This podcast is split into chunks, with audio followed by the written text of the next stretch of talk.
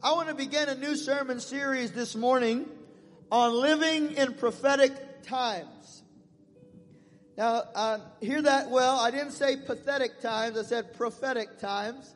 I want to talk about living in prophetic times. And I'm going to ask you to go with me to the book of Genesis. Genesis chapter 5. I want to read a portion of the genealogy of the men or the generations that followed after Adam. And Genesis chapter 5, and we're going to read beginning in verse 21. Genesis chapter 5, verse 21. It reads, Enoch walked, pardon, Enoch lived 65 years and became the father of Methuselah. And Enoch walked with God 300 years after he became the father of Methuselah, and he had other sons and daughters. So all the days of Enoch were 365. And Enoch walked with God, and he was not, for God took him. Methuselah lived 187 years and became the father of Lamech. Then Methuselah lived 782 years after he became the father of Lamech, and he had other sons and daughters. So all the days of Methuselah were 969 years, and he died. Now I want you to go to the Gospel of Luke. Luke chapter 21 and verse 9. Luke chapter 21 verse 9, when you hear of wars and disturbances, do not be terrified, for these things must take place first. But the end does not follow immediately. Then he continued by saying, nation will rise against nation and kingdom against kingdom. And there will be great earthquakes and various plagues and famines. And there will be terrors and great signs from the heaven. But before these things, they will lay hands on you and will persecute you, delivering you to the synagogue and prison, bringing you before kings and governors for my sake. It will lead to an opportunity for your testimony. So make up your mind not to prepare beforehand to defend yourself. For I will give you utterance and wisdom, which none of your opponents will be able to refute. And now if you would go down to verse 28. But when these things begin to take place, straighten up, lift up your head, because your redemption is drawing near. Let's pray. Father, we thank you this morning for the presence and power of the Holy Spirit among us. I ask that you would anoint my lips of clay preach the word of the living God. And I ask you to anoint the hearing of this congregation that they might receive the word and let it be engrafted into their heart and their life by faith. We ask this in Jesus' name. Amen. I want to speak this morning about living in prophetic times because I believe that we are living in prophetic times. And over the next couple of weeks, I want to dis- discover this topic with you so that we can understand how we should live in days like the days in which we are living right now. If you want to know what prophetic times are, they're basically times in which we see the fulfillment of scripture taking place around us. Uh, one of the phrases that is often used is the phrase the end times. And some people misunderstand that phrase because honestly, if you look at the Bible, when the day of Pentecost occurred, the apostle Peter said, this is that which was spoken by the prophet Joel. In the last days, I will pour out my spirit. And so Peter indicates that he was living in the last days that he was living in the end times. So the word end times is misunderstood because it really represents a long period of time, but it's that time prior to the ending of the church age. And that time which ultimately will lead to the reign of the Lord Jesus Christ upon the earth for a thousand years. Throughout the Bible, there have been various prophetic seasons, prophetic periods, and the people living in them are examples to us of how we should live in these prophetic times. We're living in prophetic times, and I'll mention to you a few reasons why that is true. And these are some of the things that will characterize our age. There is in the prophetic season a rising tide of wickedness. More and more wickedness begins to grow and increase. That is the day that you and I are living in today. I don't think I need to explain too much about the fact that you and I are living in times in which the wickedness of man is increasing. Prophetic times are also characterized by an increase of irreverence toward God an increase of irreverence or lack of respect toward God. We see that increasing in our day as well. Prophetic times are also uh, defined by a lack of awareness of the time. Many time when people are, many times when people are living in a prophetic season, they don't understand it. In fact, Jesus said that he would return in a time that would be like the days of Noah. The Bible describes the days of Noah saying that they were eating and drinking, marrying and giving in marriage. It describes the days of Lot as well. And it says that people were eating and drinking, buying and selling, planting and building. All of these basically mean that those people living in those prophetic seasons were living life as usual. They were unaware that things were changing around them, completely unaware of their times. The Bible tells us that this will be true as well at the end of the last days. Because the Bible says that it will come for many like a thief in the night, taking many by surprise. And certainly that is the age that we're living in now. Finally, one of the other reasons I say we're living in prophetic times is because of the many ways in which we are seeing and watching the nations make peace with the nation of Israel. All of these things beginning to line up are signals to us that things are changing in our world. That God's program, God's prophetic program for the end of this age is being fulfilled. I don't know how much time we have to the rapture of the church, but I do know that we are inching our way closer to that time. Now some people are talking about and, and they look for the end of the world. And some people are asking, is this the end of the world? Are we coming to the end of the world? Well, the Bible doesn't speak about the end of the world. It speaks about the end of the age. In the scriptures, there are seven prophetic dispensations. We are currently in the dispensation of grace. This dispensation has lasted from the cross and will last until the uh, until the rapture of the church and the great tribulation. And so we're not waiting for the end of the world. We're looking for the end of the church age. And at that time, we will then enter into the next dispensation in which God will judge the world in his righteousness. So this morning, I want to share with you about Enoch and Methuselah. These two men lived in prophetic times. They lived prior to the flood of the days of Noah. The Bible says that Enoch was the father of Methuselah. And when Methuselah was born, Enoch became aware of the fact that his son had a significant life. He was a signal of the coming end of the dispensation. Now the Bible doesn't exactly tell us how this happened.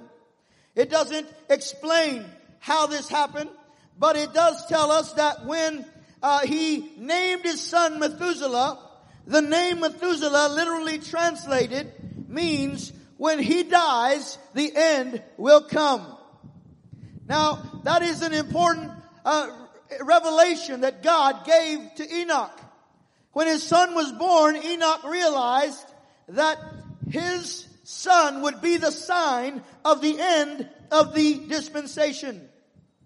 And if you study the life of Methuselah in Genesis chapter 5, you discover that he lived to be 969 years old. Not by coincidence, but Methuselah died the year of the flood. Methuselah died the year that Noah entered the ark. Now I want you to think about that. Because when he was born, his father prophesied giving him a name, which meant when he dies, the end will come. And the year that Methuselah died, Noah entered the ark and the end came for that dispensation. So we understand that Methuselah was a signal life. God chose him as a sign to the world. He chose him as a sign to his day. His death, his birth was obviously significant to his father because if you read Genesis chapter 5, it says that he, he lived 65 years, Enoch lived 65 years, and then Methuselah was born and it says, and then Enoch walked with God.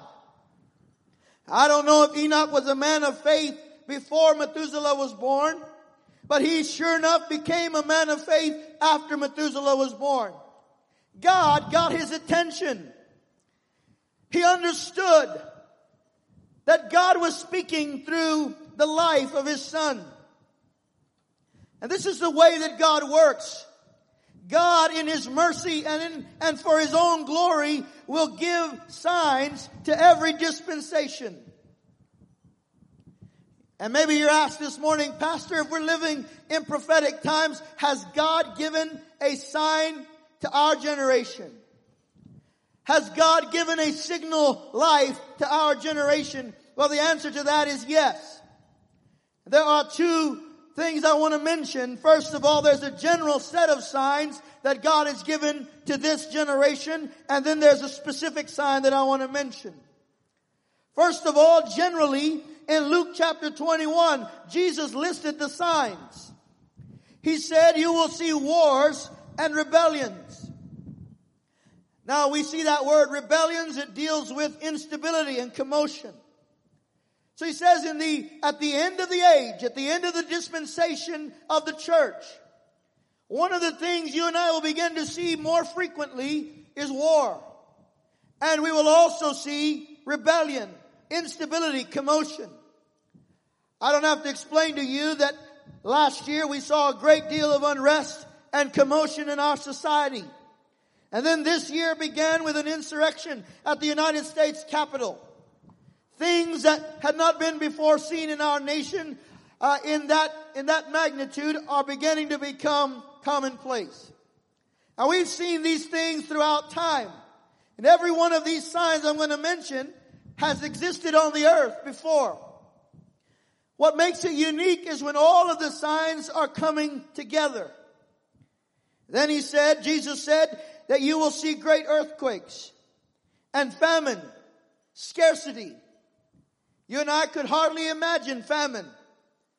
But within the last 12 months, we've already experienced twice occasions when you go to the grocery store and you can't find basic necessities. These things are happening more and more frequently in our world. And I would advise you to consider that these things are going to happen more and more frequently in our world. And they deserve our attention and preparation. Then Jesus said, you will see pestilence or plagues.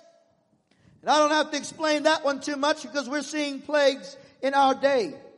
Not only are we seeing the outbreak of the coronavirus, but also variants of that same disease that are now in the world.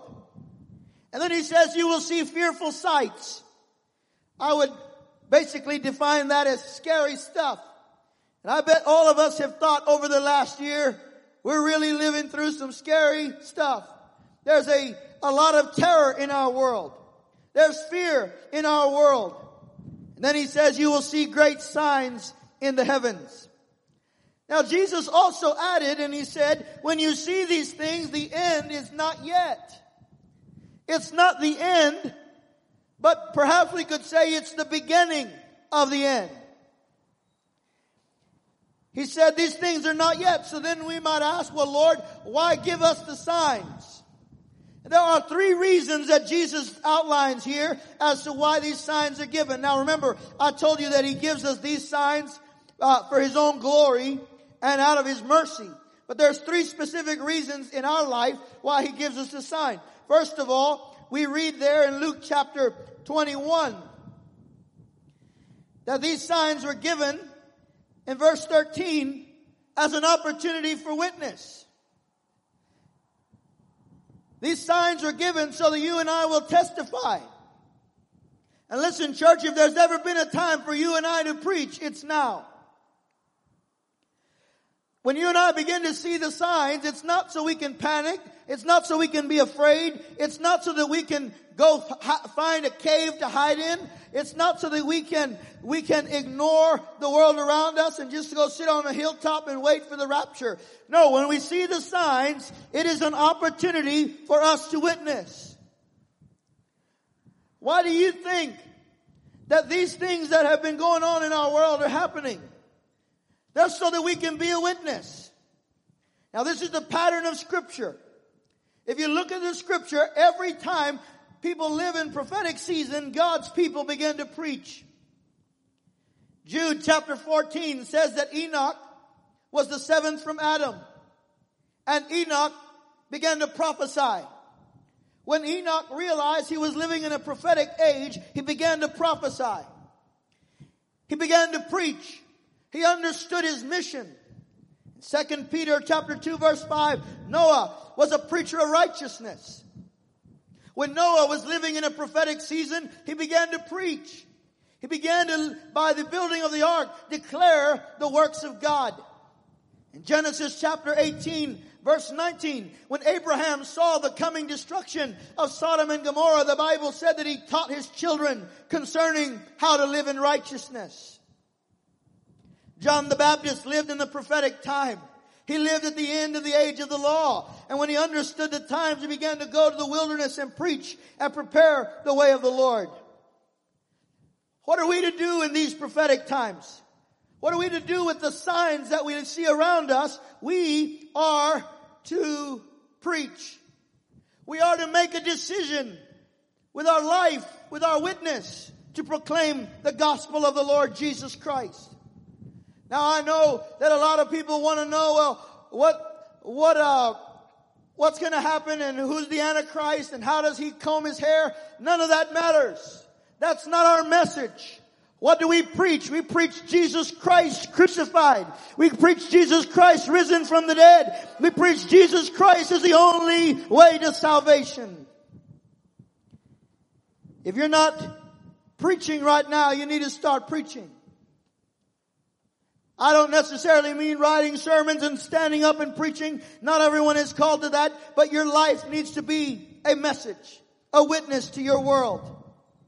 When you see this global pandemic, when you see the unrest in our nation and in the nations, when you see the insurrection of the U.S. Capitol, when you see the crisis provoked by the winter storm this last week that proved just how fragile we are, these things need to be a sign to us that it is time to preach Jesus Christ because He is the only hope of the world and He is the only hope of man.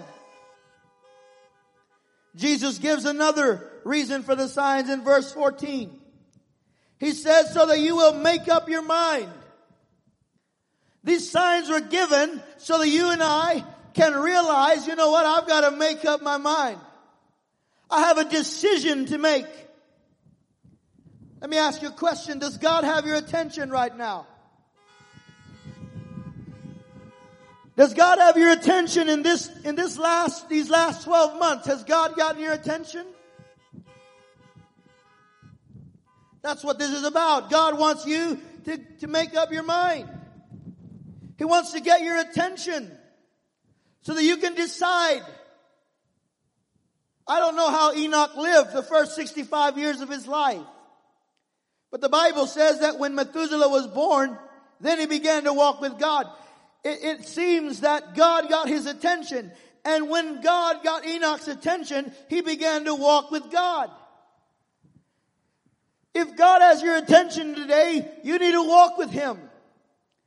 It's time to make up your mind to serve the Lord. Maybe I'm preaching to somebody this morning that's living, you know, half-baked Christianity. You call yourself a Christian, but your life and your deeds and your mind and your, and your, uh, uh the way you conduct your life denies Christianity. The Bible said there are those who have a form of godliness, but they deny the power thereof. No, friend, you need to make up your mind. Enoch began to walk with God. And he walked with God so devotedly, the Bible says that he was not because God took him. God literally translated him out of the earth. There's another man in the Bible that made up his mind. His name was Joshua. Israel was, was flirting with idolatry. The nation of Israel was flirting with other gods. Joshua stood up before them and he said, you choose for yourselves who you will serve. But as for me and my house, we will serve the Lord. Come on, is there anybody here this morning that's made up their mind to say you do what you want, but in my house we're gonna serve the Lord. In my house we're gonna preach the gospel. In my house we're gonna live in righteousness. You said, Pastor, why should I make up my mind? I have plenty of time. Well, friend, you need to make up your mind because there's coming a great apostasy. The Bible prophesies that in the end of the last days, there will be a hardening of men's hearts. People who think, well, I'll just come to God when I want to. Friend, the day will come when you won't be able to come because your heart will harden toward God. And so the book of Revelation chapter 22 verse 11, it says, let the one who does wrong still do wrong. And the one who is filthy still be filthy. Let the one who is righteous still practice righteousness and the one who is holy still keep himself holy. There's a day when men have missed their opportunity. That's going to be one of the realities of this generation the hardening of hearts toward God, the turning away from the faith. It seems like every few months now we hear of a new Christian uh, evangelist or preacher or book writer who's abandoned the faith, who's abandoned God altogether. That's why you need to make up your mind. Because these signs all around us, they're not false alarms. They're God's signal to you that it's time to walk with Him, that it's time to live for Him, that it's time to be all in for God. Now the third reason for the signs is there in verse 28. When you see these signs, the Bible says, Jesus said, straighten up and look up. Straighten up and look up because your redemption draweth nigh. Friends, when you and I see these signs, we ought to look up in hope. We ought to look up in expectation. There are those who look around and see despair and gloom. But when you look up, you realize there's a king on the throne and he's coming back with power and with great glory. Come on somebody, give the Lord praise. Now those are the general signs that God gives to a prophetic generation. But there's a Methuselah in the world today. You see, Methuselah lived 969 years. And when he died, the end came. You say, Pastor, who is the Methuselah of our day? Who is the Methuselah of the dispensation of the church? Quite simply, the church is. The church of Jesus Christ is the Methuselah of this time. The day is coming when the church will be taken out of the earth. And when the church is removed from the earth, that will mark the end of this dispensation. The body of Christ is the Methuselah of our day. And the Bible teaches us that the day is coming when the dead in Christ shall rise. And we who are alive and remain will rise up to meet the Lord at the sound of a trumpet. And so shall we ever be with the Lord. Meanwhile that the earth, the, the church is on the earth, the church is salt and light to this world. The Bible says that there is one who now restrains. If you think the world is bad now, just wait until the church is gone. Because the church is the restrainer. The church is what holds back the full takeover of darkness. Don't you think the devil would have taken over this world if he could? But he hasn't been able to. Because there's a, there's a bright burning torch called the church, shining the light in this dark age. And this church is salt to this world. But the day is coming when the church of Jesus Christ is going to be taken away. When she's going to be raptured out of the earth. And when that day comes, there will be nothing left to hold back darkness. And the Antichrist will come in. And darkness will come in such as this world has never known. And judgment following it. And so friends, if you want to know what is the sign, what is the end of the church age, it will be the rapture of the church. If you're not living for God today, you need to make up your mind to live for God. Because once the church is gone, there will be no one left to preach to you. And when there's no one left to preach to you, and you add that to the hardening of men's hearts, there will be great darkness. These signs are here. These signs are to us a signal that God is about to wrap things up. Now that could be tomorrow. It could be in a year. It could be in 10 years. I don't know how long it could be, but I know this, that God is trying to get your attention. God wants your attention this morning. He wants you to do like Enoch did and make up your mind. Now the Bible also teaches us that Methuselah was an illustration of the patience of God. Not only was he a signal life, but he was an illustration. He was a picture of God's patience. He lived 969 years. That's a long, long, long time. I don't know of anybody who wants to live that long. I've heard people say they want to live to be a hundred. I've heard people say they want to live to be 120. I've heard people say they want to live to be 140. I have never heard anyone say, I want to live to be a thousand. Methuselah lived 969 years. Why? Why did he live so long? He lived so long because God was patient. Every year that Methuselah lived was another year of God's mercy. Another year in which God was giving people an opportunity to repent, to walk with Him. The same happens in our day. Some people ask the same question. They say, if Christ is coming, where is He? Why hasn't He come yet? The answer is the same. He hasn't come yet because God is giving you time. God is giving the world time. The Bible tells us that one of the names of God is patient. In the book of Numbers chapter 14 verse 17 through 18 the Bible said God was going to destroy the nation of Israel. And Moses stood before him and said, Lord, show your power for you are Yahweh Arak. You are Yahweh or you are God the Lord who is patient.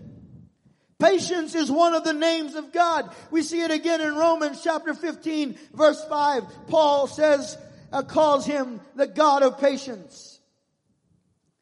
The God of patience is giving the world time to repent. Time to get right. Time to serve the Lord. He's giving the church time to preach. You say, why doesn't he come? Why doesn't he, why doesn't he just take us all home? He's giving you time to do the job that he called you to do, Christian. He's giving you the time to serve him. He's giving you time to make up your mind. The Bible says in uh, 2 Peter chapter 3 verse 9, the Lord is not slow about his promise, as some count slowness. But he is patient toward you, not willing that any should perish, but for all to come to repentance. Not only is God patient because it's his name, he's also patient because of his mercy toward you. He said there, Peter said he's patient toward you. That's a specific person. Could it be that God is waiting just for you? For you to make a decision to serve the Lord? First Peter chapter 3 verse 20 says, who come, who, who once were in disobedience when the patience of God kept waiting in the days of Noah. Look at that. In the days of Noah, Methuselah kept living another year, another year, another year, another year. Why? Because the patience of God kept waiting. God was waiting on that generation. But look at what it says. The patience of God kept waiting in the day of Noah during the construction of the ark in which few, that is, eight persons were brought safely through the water. God gave that generation 969 years. He gave them Noah and only eight were saved. Only eight would make up their mind. In Genesis chapter 6 verse 5, the Bible says, my spirit will not always strive with man forever.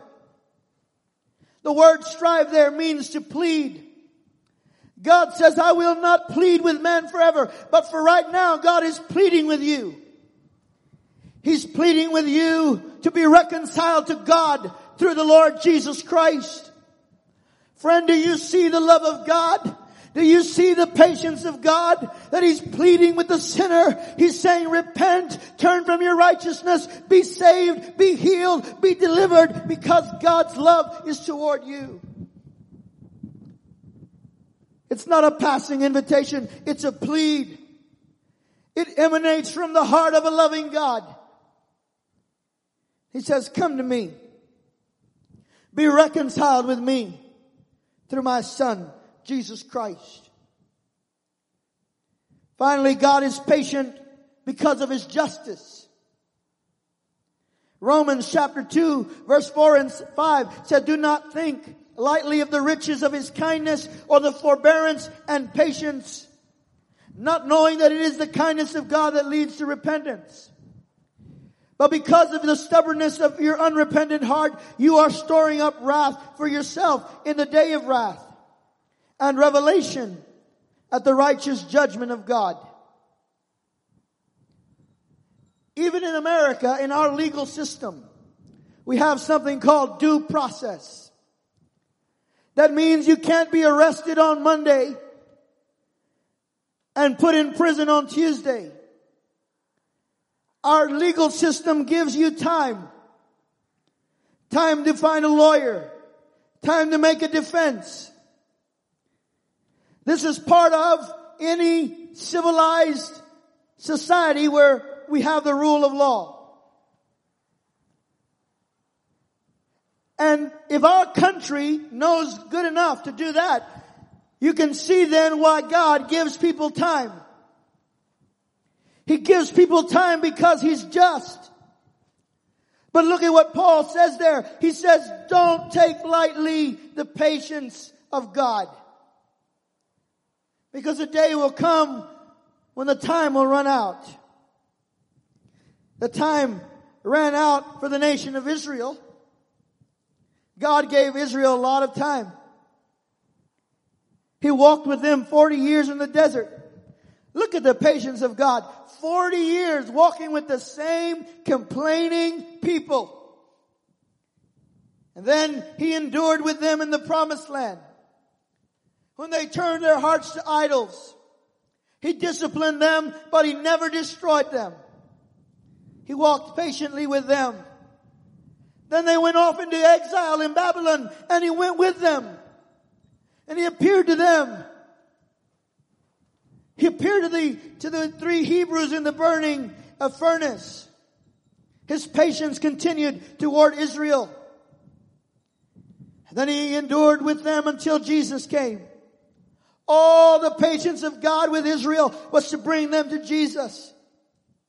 But the Bible said that he came to his own and his own received him not. And after they rejected Jesus by hanging him on the cross, he was still patient with them and he gave them 40 more years from the death of Jesus to the destruction of Jerusalem. But then their time ran out. Time ran out for Methuselah and for the generation in the days of Noah. Time ran out for Sodom and Gomorrah. Time ran out for Pharaoh in Egypt. Time will run out for America.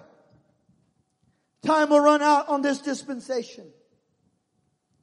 You and I are living in prophetic times. So what are we to do? Three things real quick. Number one, walk with God. Say that out loud with me, would you? Walk with God. What do I do in prophetic times, preacher? Walk with God.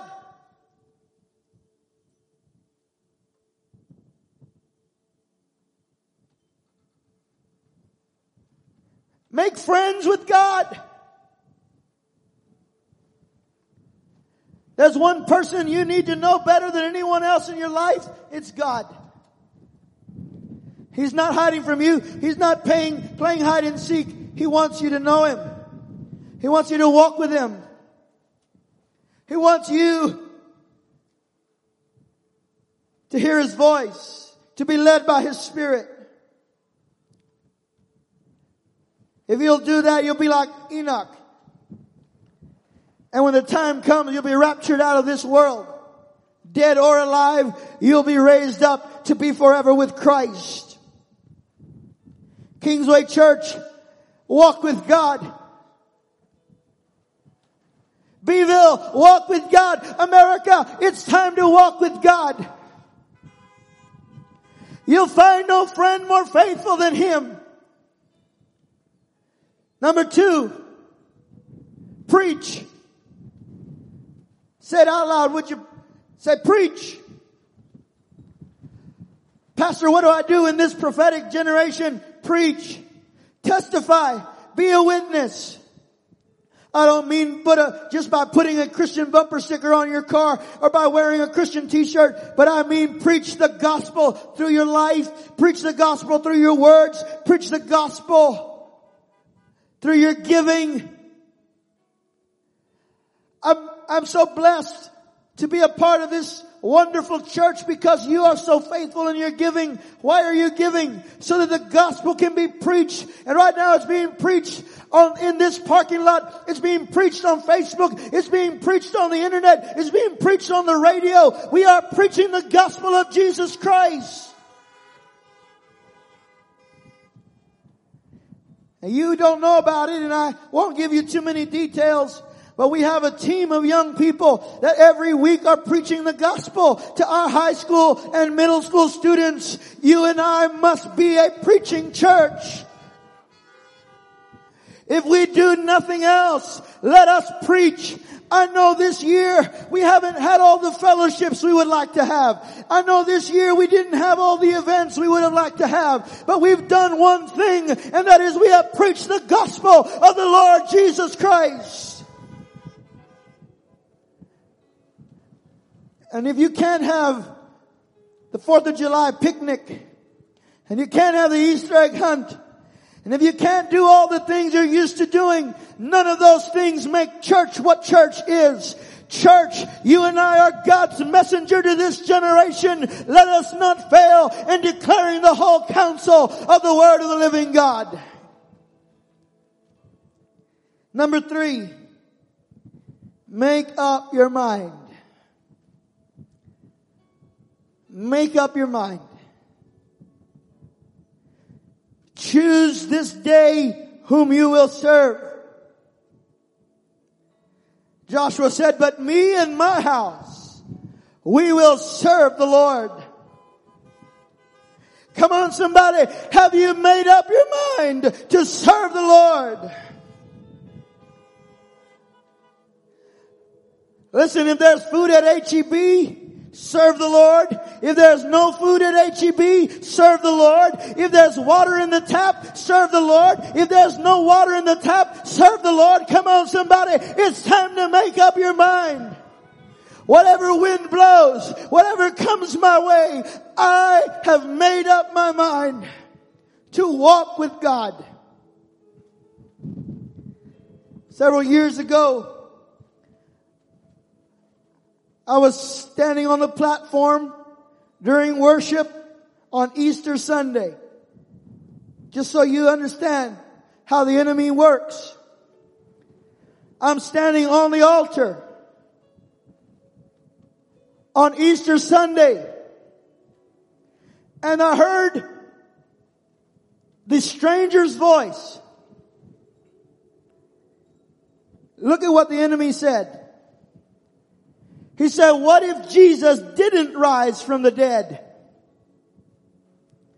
Resurrection Sunday, he's trying to make me question my faith in the resurrection. I laughed. I said, devil, you showed up too late to make me think any other thing. I have made up my mind. I believe the word of God. I believe that Jesus rose from the dead and I believe that he's coming back again. Come on. Are there any believers in the house of faith this morning?